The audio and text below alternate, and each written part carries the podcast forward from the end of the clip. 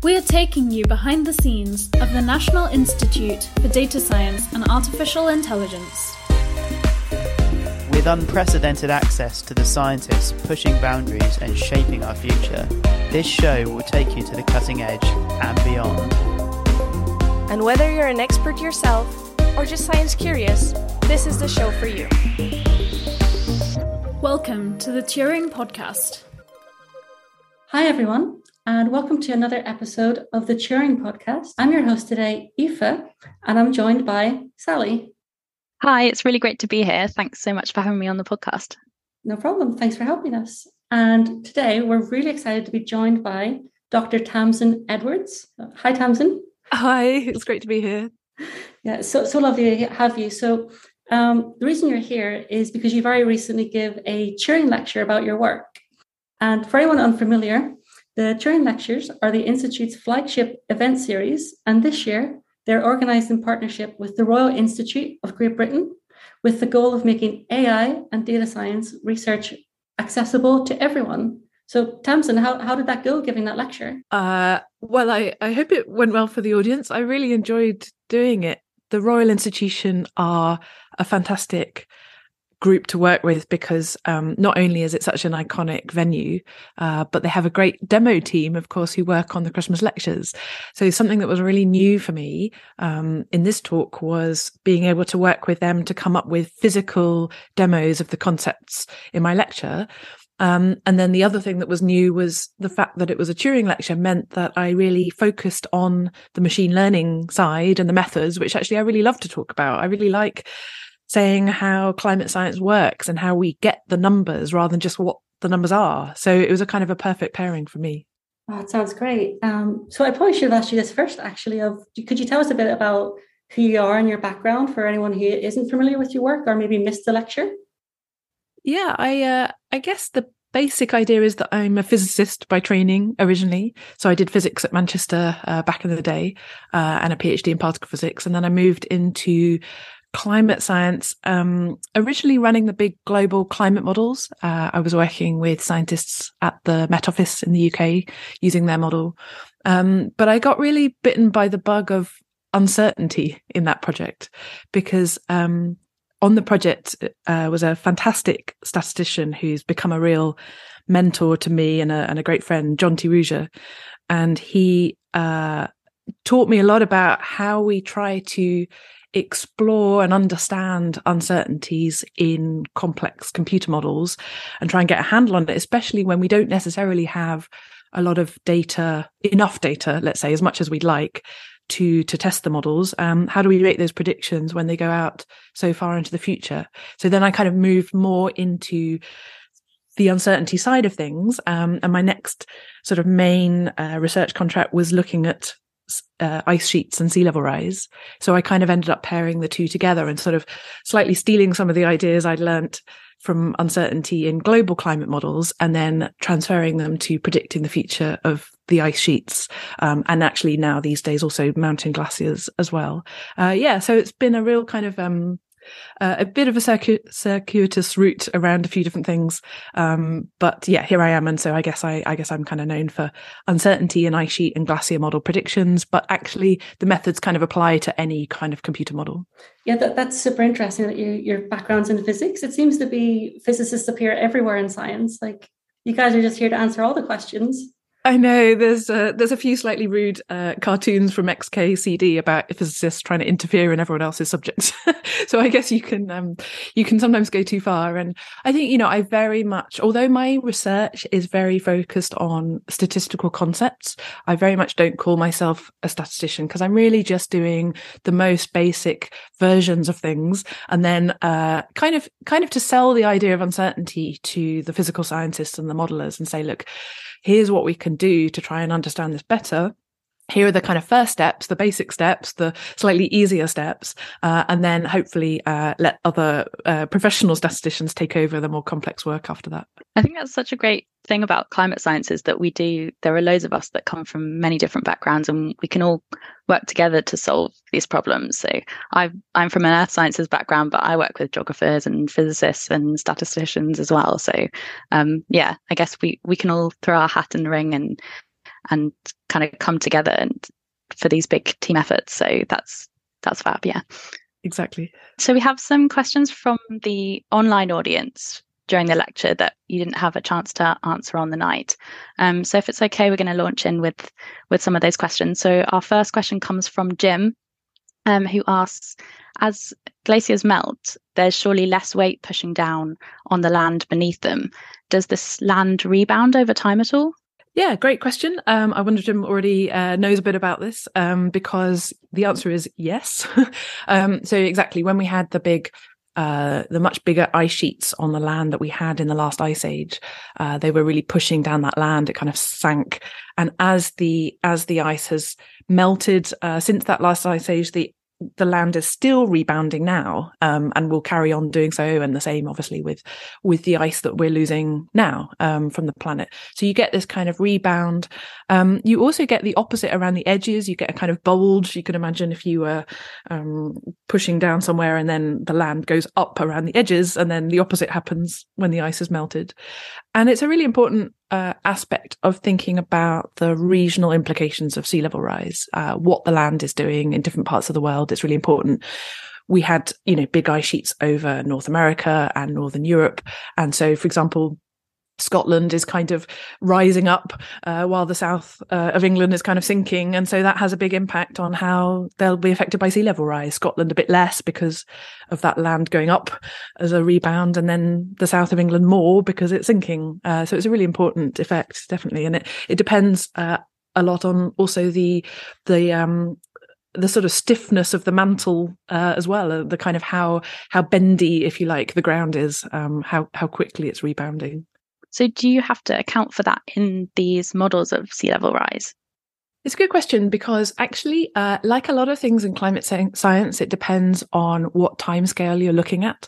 So in my Turing lecture, I was focusing on a lot of my work focuses on predictions for this century, so out to the year 2100. Um, and actually, on those timescales, people tend not to include it in the predictions because you have to add in another computer model. It sort of complicates things. Uh, it might be slower to run, but also um, it's just simpler not to have it there because actually we think it's not so important on that kind of timescale. But once you start to get out to two, three hundred years and longer, it becomes really important, um, and you really have to make sure that you include it with these with these models of of what we call glacial isostatic adjustment or GIA. So, if if you don't mind, can I maybe just chip in on that with maybe a, a naive point of view from what I understand about these models? Of course. So you end up coming up with like a, a really broad range of possibilities, right? Yeah. Um, how, how do you end up coming up with a decision of what's the most probable or what are we going to tell people is likely to happen? Oh, that's my favorite question, I think, because it's all about thinking uh, about not just the uncertainties, but the relative probabilities of different things happening. So, you know, there are huge research fields looking into the best ways of doing this. I think sort of broadly speaking, I guess what we do is if we have uh, a bunch of different models or a bunch of alternative simulations, we test them against uh, observations of the past. So we run that model, say, for the 20th century or the recent few decades. Um, and then we score it against how well it did at reproducing reality. And um, you know that's important information. You wouldn't expect any model to be perfect but you you can do things like score them or you can sort of rank them based on how close they are to reality. Um, and so the kind of the simple answer to that in a way is that you then can sort of give those models or those versions of models the most um, weight in the future. So you can kind of give mo- the, the sort of balance of probability, if you like, to those models and, and say there's perhaps less likelihood that the other models predictions are going to be right. Uh, but you, you still keep them in, in there, but you kind of downweight them. There's a bit of a complication though, because, uh, usually these models will predict multiple different things, especially something like a global climate model. They're predicting temperature and rainfall and cloudiness and I don't know, things in the ocean and like incredibly complex models. So you can imagine that if you uh, rank all your big climate models by temperature, then one model is like the best, but then you rank them all for rainfall, and actually a different model is the best. And then you do the same for, um, I don't know, uh, saltiness of the ocean or whatever else you're looking at. And so you, you can't necessarily, you usually can't find a sort of clear winner amongst models.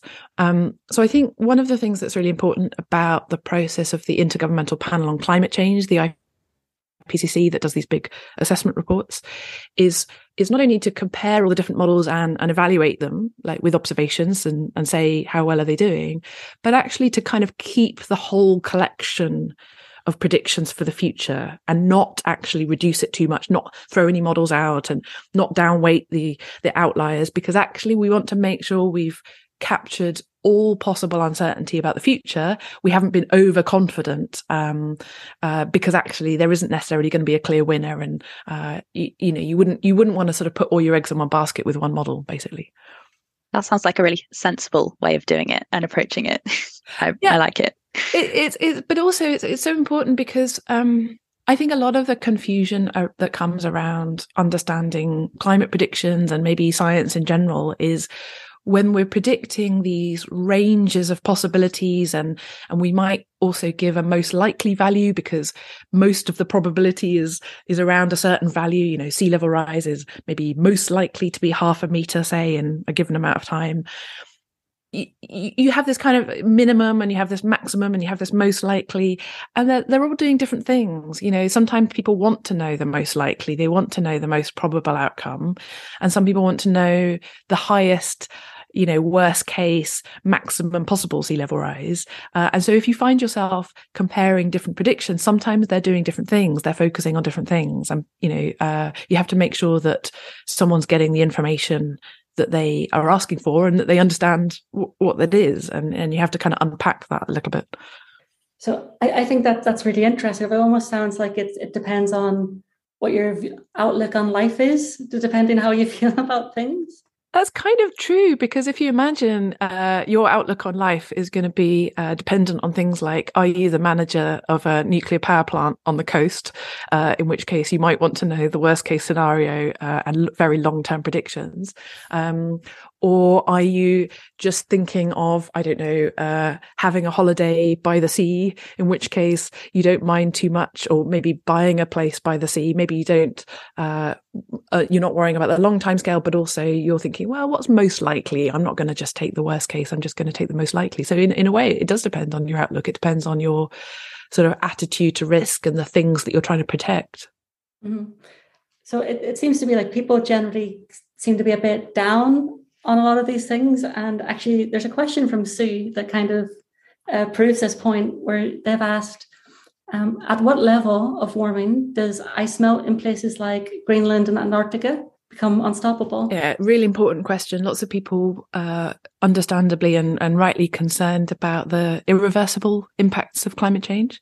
Um, and I think it's it's quite hard to say uh, you know a, single number right? Clearly there's going to be uncertainty here. Um what we i guess the main things to say are that even at even at the current level of warming even at one and a half degrees of warming which is about the minimum we can imagine keeping global temperatures to um we think there's some risk of uh for example large parts of the West Antarctic ice sheet eventually being lost, uh, if, especially if we keep at that temperature and we can't reduce it back down to the, the pre-industrial levels. So, so there's definitely some risk now, and we're not sure if we might be already triggering some irreversible loss, particularly from West Antarctica.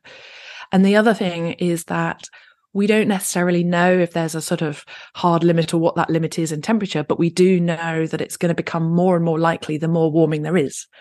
So if you look at, for example, the IPCC assessment from last year, it said, you know, there's some evidence it could happen between one and a half to, to two degrees, or even already has started.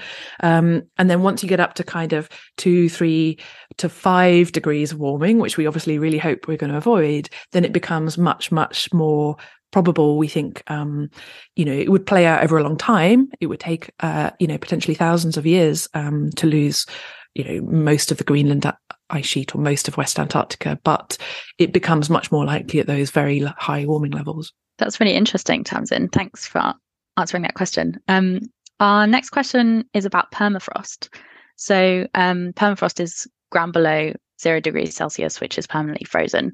Um, and one of the audience members asked, What are the implications of permafrost melting for your kind of work?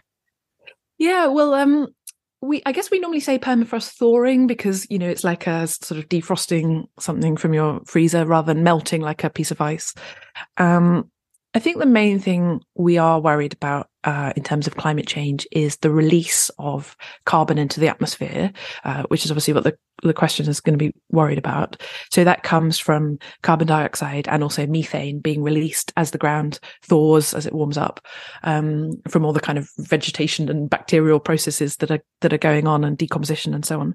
Um, I think this is one area where we we do think it's a significant concern. We think it's important, but I think probably there's a sometimes a public perception that it's going to be a bigger uh, thing in the next few decades than than scientists now believe.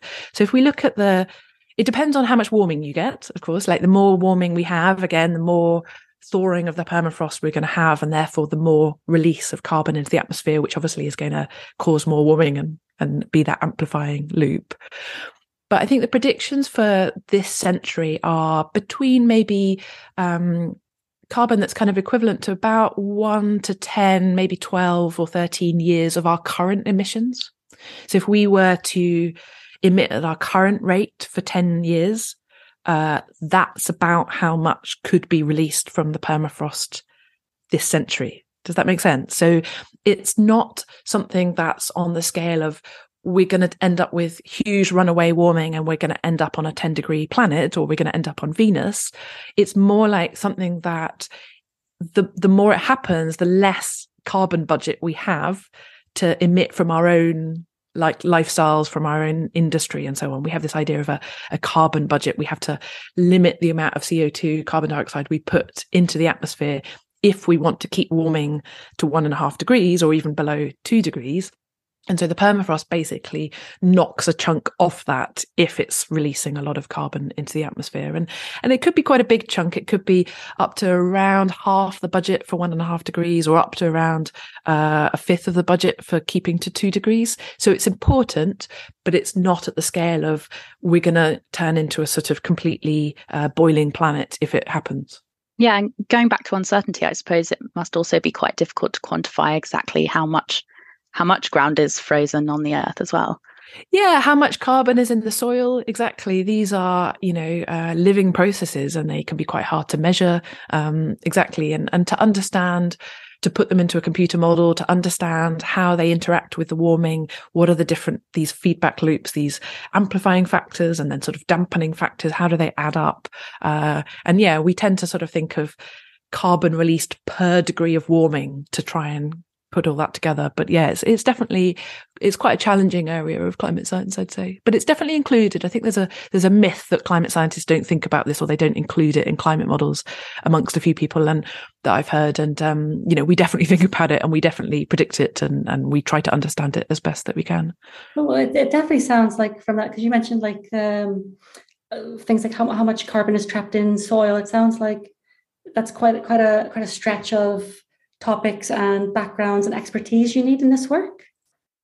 It is. I mean, I don't work on permafrost. Um, so what I know is more from things like, uh, well, I worked on a chapter in the IPCC report um, that came out last year that was covering oceans and cryosphere. So therefore, all the frozen bits of the planet, like the ice sheets, the glaciers, but also permafrost um, and sea ice as well, floating ice, um, and sea level rise. So you know, obviously, I was working with the scientists that were writing those parts. I also teach a bit about permafrost, um, and we cover we cover quite a lot of topics in. Um, if you permit me to plug my Radio Four series, uh, Thirty Nine Ways to Save the Planet, we covered a lot of things around the the natural carbon cycle and methane cycle. So basically things like um, permafrost, peatlands and bogs, all these kind of soggy bits of the planet or frozen bits, the forests, um, how basically how the how the vegetation of the world, both on land and in and in the oceans, actually um, interacts with the climate through things like uh,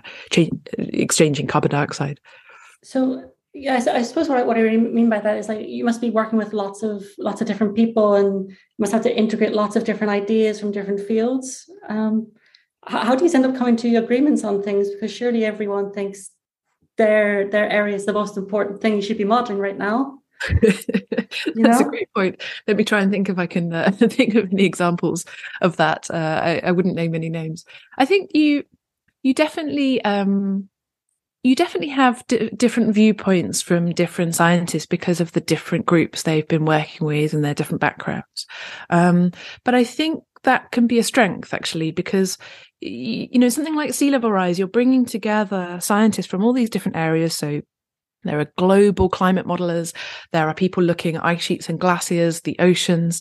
There are people looking at, you know, how the Earth's uh, ground is is um, responding. As we talked about, um, we uh, we have kind of uh, uh people looking at satellite data as well as computer models, and it means that um, everyone has a different idea to bring. You know we we often have things like different methods and approaches for i don't know comparing the computer models with data or you know the kind of ranking and scoring of of models or um I don't know the the the different uh, ways of making sure that the science is robust. You can have different approaches to that, and so therefore, when we bring the different scientists together, we often find we learn from each other. Uh, so, for example, you know, I started off in global climate modeling where they were doing a lot of the uncertainty work already, um, and then yeah, and then I basically sort of tried to transfer some of that to to the ice sheet and glacier areas uh, who hadn't really been doing it so much because they hadn't been so much in contact with that part of the field. So I think that cross transfer is really helpful. Yeah, I think that wonderfully demonstrates how collaboration is really at the heart of modern science and everything we do as scientists. And um, I know Aoife and I really loved seeing the team photos in your Turing lecture from the model intercomparison exercises where you ran hundreds of glacier prediction simulations. Um, it sounds like a huge undertaking. A lot of work goes into those those projects. So I'm curious as to how long it typically takes to set up and run each individual simulation and how many scientists works on each one. Mm. Well, those projects, uh, which were called um, the Ice Sheet Model Intercomparison Project, ISMIP, and the Glacier Model Intercomparison Project, Glacier MIP, uh, they were running for years. Uh, so, kind of organizationally, um, as I mentioned in the Turing lecture, something like six years between the first meeting and the publications. Um, so, so that's the biggest part, really, is actually deciding how you're going to do things, uh, setting up the processes for things like um, making sure all the computer models are putting things into the same format so you can compare them easily, so that people are comparing the right numbers with each other. Um, sort of making sure all the inputs to the computer models are kind of standardized. So, for example, what uh, climate prediction each ice sheet model or glacier model is using for the future. So you kind of standardize those. Um, and you have to do a lot of moving data around the world and you know processing post processing all that stuff. So that side is is actually the really slow bit. And especially i should say that these projects aren't actually necessarily funded. So people are kind of doing them in their spare time around other things uh, around their other research around their lecturing and that kind of thing. In terms of the actual models and simulations uh, the ice sheet and glacier models a sort of the kind of medium end of complexity, I'd say. So anywhere between could be a few minutes to a few weeks uh, to run one simulation. So the most complex ice sheet models would be perhaps a cut two or three weeks, um, but the most simple glacier models could be, you know, a, almost an instant if it was very simple. Um, in terms of how many scientists in that uh, big international comparison, there could be anywhere between probably one and three scientists working on the simulations that were being put into that project. Um, you know, usually one or two that would be sort of mainly in charge. But in terms of the actual history of that model and how it's kind of set up and designed and developed, that could have been tens of, of scientists over the years and the big global climate models, hundreds, absolutely hundreds of scientists over decades of work have been layering, you know, more and more complexity and more and more refinement into these computer models. Um, and I think one of the challenges of what I do because I'm interested in exploring uncertainty. What that basically means is that you're going to a computer modeler who might have only run one simulation or five or 10, and you're saying, please, can you run 100? Or, you know, please, can you run many more than you were planning to do? Because I want to know, even if you think they're not going to be as realistic and as good a simulation, but it's still useful information. And I really want you to uh, basically do more work than you were planning to. So you have to kind of sell the idea of like why that's useful and why that's important um, so that they you know, submit them to their supercomputers or computing clusters so that they spend the extra time to set up those extra simulations as well. Sounds like a lot of work to to manage and try and get everybody on the same page. So Absolutely. I think, you know, the, the people that run these MIPS, these model intercomparison projects, they're absolutely wonderful. You know, I mentioned them in my talk. Sophie Nowicki, uh, ran the big ice sheet one. Um, Ben Marzeion is one of the scientists who ran the glacier one. And it takes a lot of, um, you know, scientific expertise to understand all the different aspects of the project, but it does take those kind of personal skills to work with people who are who are volunteering their time um, for for this endeavor and and the endeavor was the IPCC reports. That's what what it was all designed to do.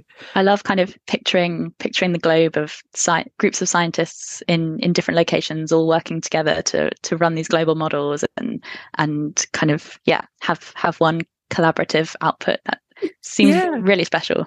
Of course. And um, of course with the pandemic um, you know all our international meetings that were happening every perhaps year or two uh, completely stopped. And there are many authors of the study uh, that, that I led in this work that I, you know, that I've never met, you know, many, many of them I've never met. So, uh, occasionally I, if I present the work at conferences, I ask, you know, how many people were, you know, on the study and they can give me a wave. And because they were over 80, there's usually somebody in the conference. So yeah, it was a really global endeavor. So we have another um, question from one of the audience members at the lecture. Um, and they asked, in your simulations, do you run different glacier and climate models in different areas of the world, or do you run all of the models on every single glacier? Yeah, I guess it's a bit of both. So usually, you know, you would aim to run every model for everything that you're looking at, so that you've got the most data to compare and the the most thorough exploration of uncertainty. Sometimes that's not possible. So, for example, for the glaciers, I mentioned there are something like 200,000 glaciers of the world. We group them into 19 regions. And so some of the glacier modelers weren't able to do all of the regions. Maybe their model was more complex. Maybe they didn't have as much time to, to volunteer to the project. Um, and sometimes, yeah, so sometimes we have these regional climate models. Uh, so they are looking at things like temperature and rainfall and snow and so on.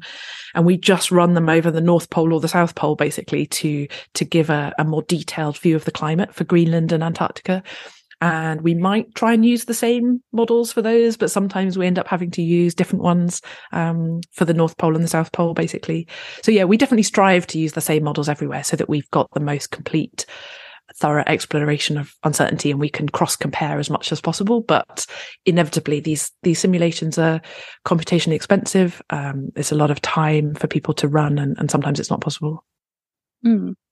Um, going back to discussions of uncertainty, our next question from the audience was how do you incorporate uncertainty from these these models that you're running when you're applying machine learning to fill in the gaps between the data points? I know you, you touched on that in the lecture, but maybe you'd like some space to kind of explain that a little bit more. Yeah, this is a fantastic question. This is actually kind of at the heart of the whole study, really. Um, yeah, in my in my lecture, I I gave a an example, a, a sort of a metaphor for the machine learning that I was doing, where I I showed a constellation of stars, so the uh, Cygnus, the swan, which is like a kind of cross shape, and I got members of the audience to kind of draw the swan constellation. Uh, and I talked about how joining the dots in that way gives you a more complete picture because it's giving you information between the dots. And here the the dots are your are your different simulations. They're your data points, but you want to know the information between the dots. Um, so that's what your machine machine learning is doing. And typically, in the kind of machine learning that I do, thinking about uncertainty for computer models in this way, we tend to do it for one computer model at a time. So you imagine you've got one cross of stars, uh, and then you just neatly draw a line through that goes through all the dots. And you go exactly through those dots because you've just got one quite simple set of, you know, pattern to kind of um, complete, if you like. But what we had here is 10 or 12 or 15 models. And so what you end up with is instead of a nice neat cross of stars each of those stars is a whole cluster is a whole blob of slightly different stars you're almost kind of connecting up I don't know galaxies if that was the if that was the metaphor. Um, and so what you do is you allow the machine learning to be more flexible. Uh, so there's a thing if people are interested in the technical side is you the, people might have heard of a, an idea of using a nugget. And a nugget is basically like a little bit of a tolerance or wiggle room where instead of just going exactly through one dot you know you you you let the machine learning kind of go kind of quite close uh, but not right through the dot. And, and that's helpful when you have a lot of data like that. It's got to find it's got to navigate its way through a whole cloud of points. Uh, so basically that's the that's the technical side is um is using this idea of a nugget but it's it's basically a bit of wiggle room so that it can find a path through all the models um, using all the information it's got uh, to try and account for that. And then and then you try and you include all that uncertainty in the final predictions. You know you have a you don't just take that central path that the machine learning has taken, you also take uh, the full range of possible paths through that data. So the machine learning will give you a, a whole range of, of paths, um, you know, like an uncertainty interval, an error bar, really, uh, like a sort of a big wide swan neck instead of just the line down the middle. And you, you push all of that uncertainty into the prediction. So you don't throw it away. You keep it all. So you keep the uncertainty from all the different computer models and you keep the uncertainty of the machine learning itself because that has an inherent uncertainty and you put it all into the prediction so that you make sure you're not overconfident. I think that's such a wonderful way of describing it. You can really picture that even if our listeners haven't seen the lecture, they can picture the star constellation and the swan. And um, yeah, it's a really, really accessible way of of helping people to understand actually a really complex um, scientific uh, method. So Thank you. Yeah, I, it's fantastic. I, I, the one the, I said in the lecture, the, the reason I really, and on Twitter as well, the reason I really love the metaphor, I was very pleased with, with myself when I came up with it. With, but the reason I love the metaphor is is really because uh, it includes an idea that the machine learning is uncertain. It has this kind of um, multiple possibilities, but also just like when you're drawing the constellation, there's a bit of uh, subjective judgment in there. The, you know, your expert has to kind of steer the machine learning a bit and say, well, you know, you've done something a bit crazy there. You've done something a bit silly. Actually, you want to kind of go a bit more in this direction, or you you want to be less wiggly and more smooth. For example, is the is the main kind of judgment you'll give it. So you you have this idea of um, not just multiple possibilities, but also the idea that you know the machine learning needs the human it needs the expert scientist to kind of give it a little bit of guidance a little bit of boundaries a few boundaries to make sure that it's not doing something silly uh, and that it's reflecting our understanding of how the physics works. You know that it's that it's a a smooth change rather than a very wiggly rough change. And that that's our judgment that we put into it. So um yeah I, I, I like the idea but yeah thanks. I'm, I'm glad you like it so, Tamsin, I'm an observational scientist. I study the Antarctic ice sheet using satellite imagery. And in observation based science, we often develop new research techniques when we have new data available. For example, if a new satellite mission is, is launched. So, I'm wondering how do these large modeling projects change when a new model is developed? How, how easy is it to incorporate new models into this existing body of work? Basically people are really pleased when this happens right? When um you know it can take a lot of work of course to develop develop a completely new model. You tend to not see that happen um, from scratch that often. Um and especially not for the global climate models. Those are really huge huge operations uh, and that that's much less common.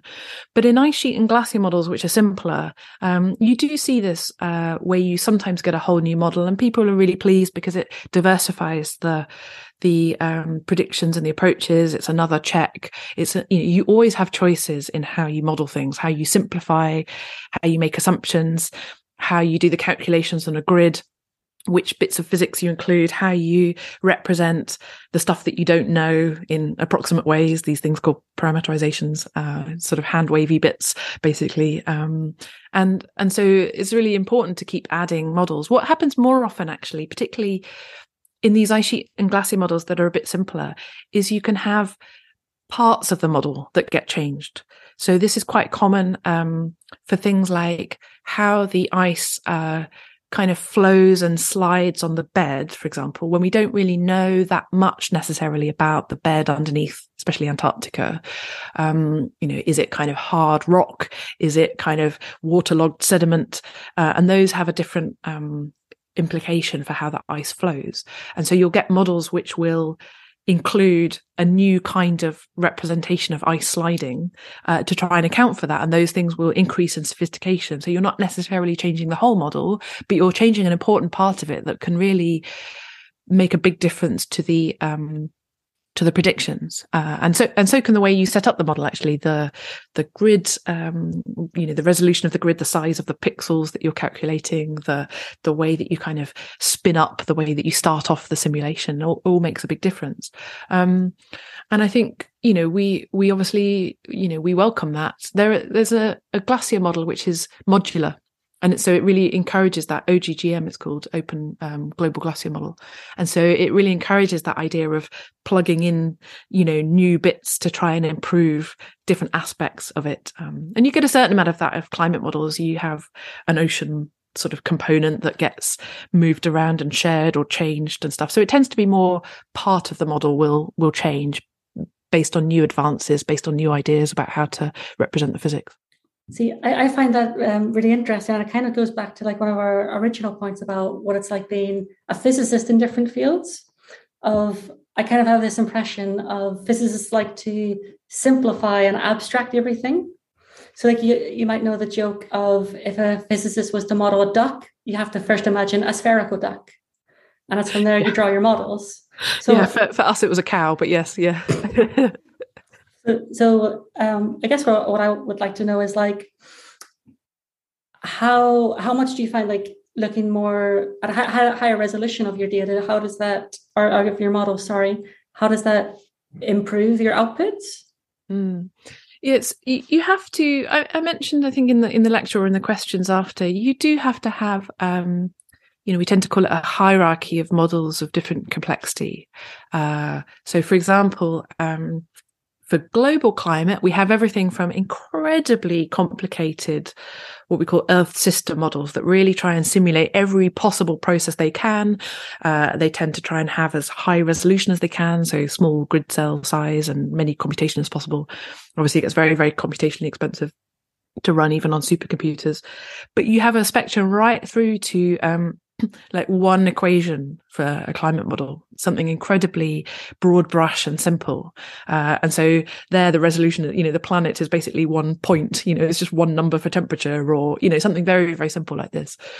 So you, you always have this hierarchy. Um, but the resolution does really, really matter for for certain aspects, I guess, of climate change more than others. But ice sheets, uh, and particularly Antarctica, it's really important. We know that if we want to simulate the the movement of um, the edge of the ice sheet, which we call the grounding line, uh, so the bit that's grounded as opposed to floating, determines the sea level rise.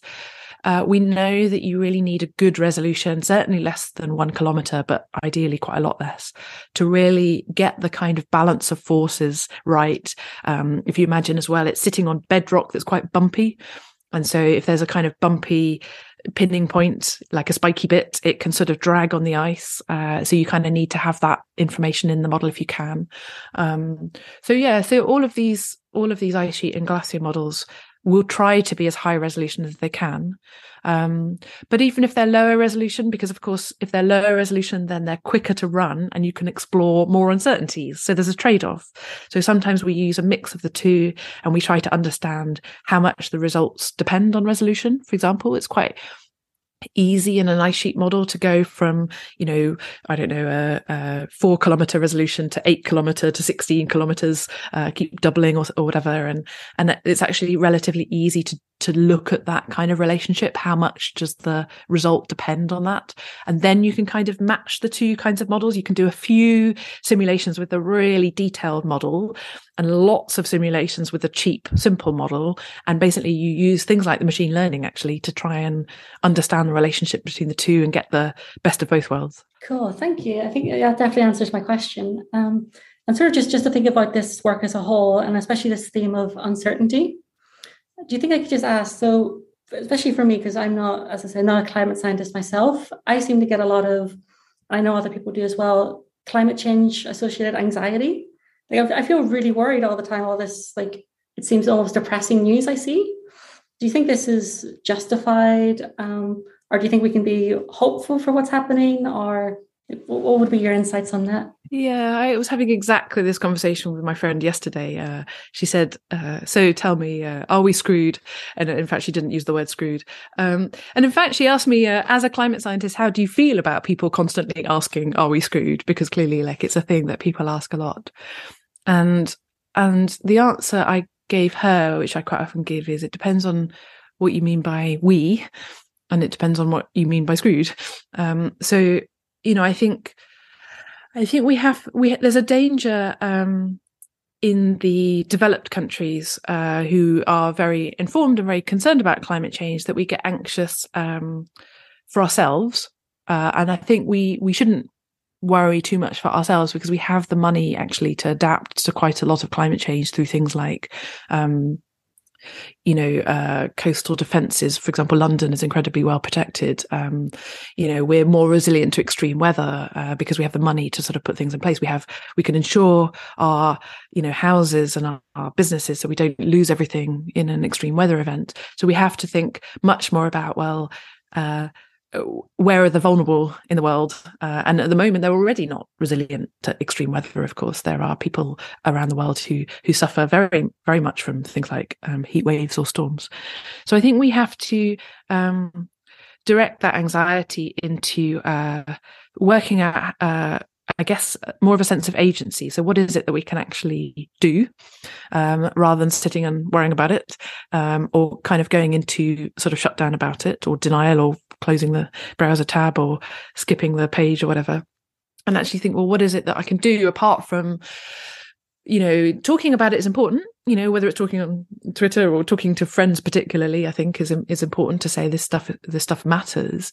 But to work out what you can do in terms of structural change whether it's in your own country for emissions whether it's uh, talking to your local government um, or local council representatives whether it's talking to your local businesses your place of work these kind of bigger levers of change that you know your own individual emissions are obviously a small part of the picture but if you could affect the bigger picture through these um, larger institutions and larger levers, then that obviously is is a is a point of um, of agency and of of doing something, um, and of course working out what is possible for developing countries. There's a lot of talk at the moment about um, the how to finance uh, the the impacts of climate change, the, the the the aftermath of extreme weather, how to support developing countries to skip the um, fossil fuel intensive energy sources and go straight to the low carbon energy sources. So anything we can do that helps that process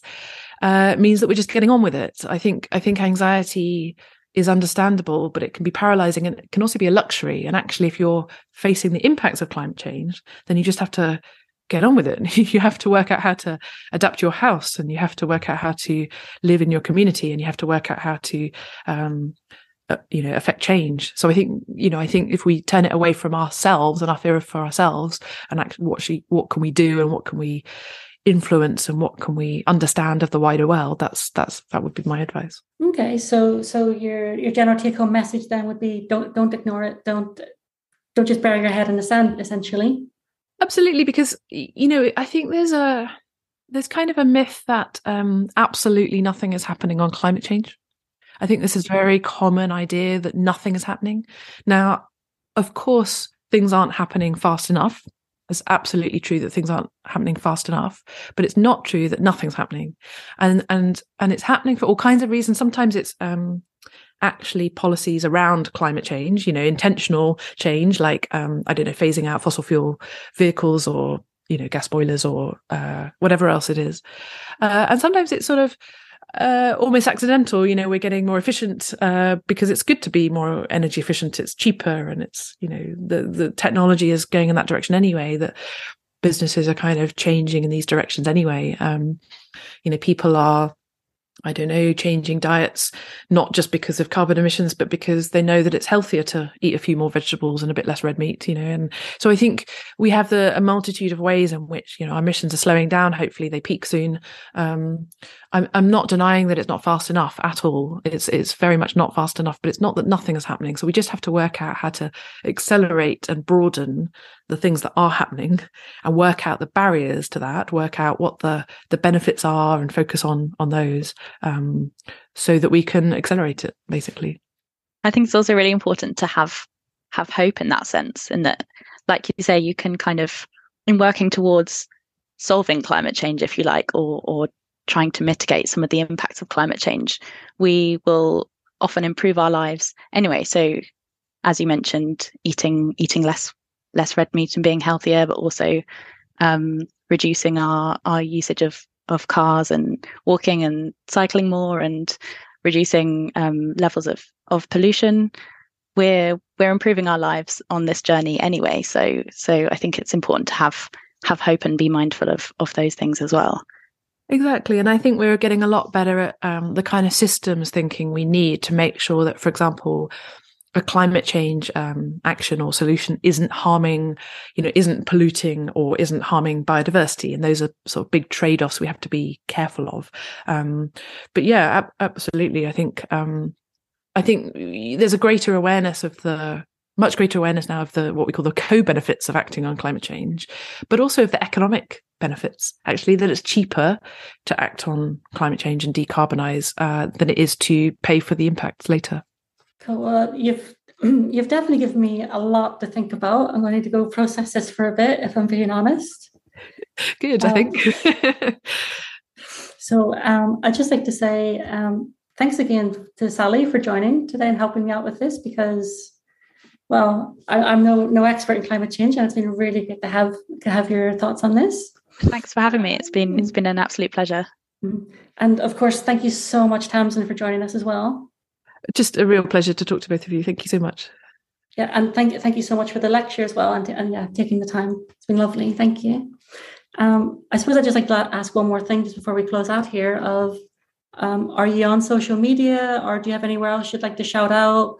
Any suggestions for where people can get more information? Um, that kind of thing. Uh, yeah, I, am on I'm on Twitter while it lasts. Uh, so I am um, at Flimsin, F L I M S I N. Uh, it's an old nickname, um, and uh, I have a blog which you can find from my Twitter profile, but also it is allmodels.plos p o l plos.org. So that's the Public Library of Science, PLOS. So if you if you kind of search for all models are wrong um, and my name, then you'd find the blog. I don't post very often there, but when I do, I try and think hard about it. It's more like a sort of occasional reflective place rather than a sort of uh, speedy news reactive kind of a blog. Uh, but yeah, but I'm but I'm on Twitter and um, uh, I just had a, uh, like many, many climate scientists, I just had an essay printed in um, Greta Thunberg's new book, uh, my essays about the impacts of different levels of warming, one and a half, two, and four degrees. And that's very much based on IPCC assessments. You know, it's not my own kind of personal view. It's the,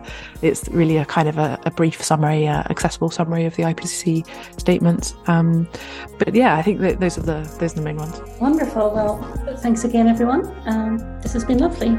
Thanks again.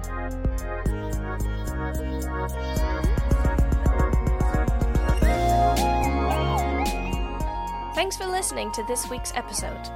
The show is hosted by me, B. Costa Gomez, Ed Calstri, Joe Dungate, Christina Last, and Anika York. Music for this podcast is produced by Jam and Sun. You can listen and follow via the link in the description or by searching Jam and Sun on Instagram.